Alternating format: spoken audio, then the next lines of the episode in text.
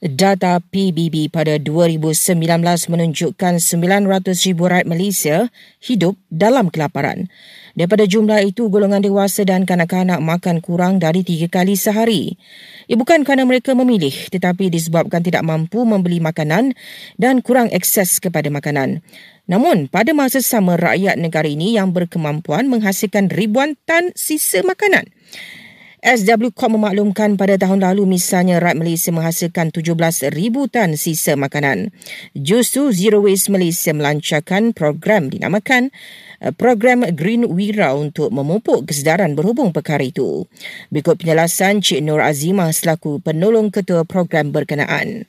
Program Green Wira ini dibawakan kepada anda oleh Zero Waste Malaysia dengan kerjasama Yayasan Aziata dan disokong oleh Jabatan Pendidikan Negeri Selangor.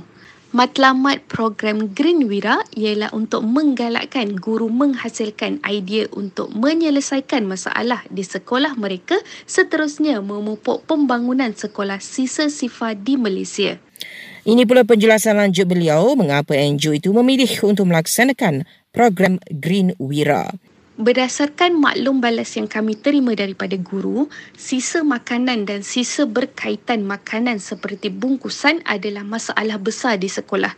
Jadi sempena Hari Kesedaran Antarabangsa mengenai kehilangan makanan dan sisa 2023, mungkin masalah ini boleh menjadi motivasi untuk guru laksanakan inisiatif kelestarian di sekolah bagi mencapai sekolah sisa sifar. Beliau juga menjelaskan penglibatan guru dalam program tersebut amat penting di sebalik kesibukan tugas hakiki mereka. Peranan guru sangat penting kerana guru merupakan individu kedua terdekat kepada kanak-kanak selepas ibu bapa. Jadi, pengaruh guru yang besar kepada generasi masa hadapan kita menjadikan guru sebagai sasaran peserta program Green Wira. Zero Waste Malaysia maklum dengan tugas dan bebanan tanggungjawab guru memang amat berat. Jadi modul dalam talian program direka sesuai untuk jadual guru yang padat. Jelas Cik Azimah pelbagai program boleh dilaksanakan bagi menjayakannya. Contohnya dengan adanya taman mini tanaman makanan ataupun edible garden di sekolah dan kanak-kanak melihat sendiri bagaimana makanan ditanam. Jadi kanak-kanak boleh dididik untuk tidak membazir makanan.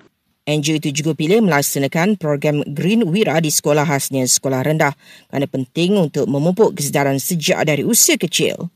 Guru yang berminat menjalankan program berkenaan di sekolah boleh buat permohonan sehingga 13 Oktober menerusi laman web bit.ly palang GWP registrations dan berpeluang menerima pembiayaan sehingga RM30,000.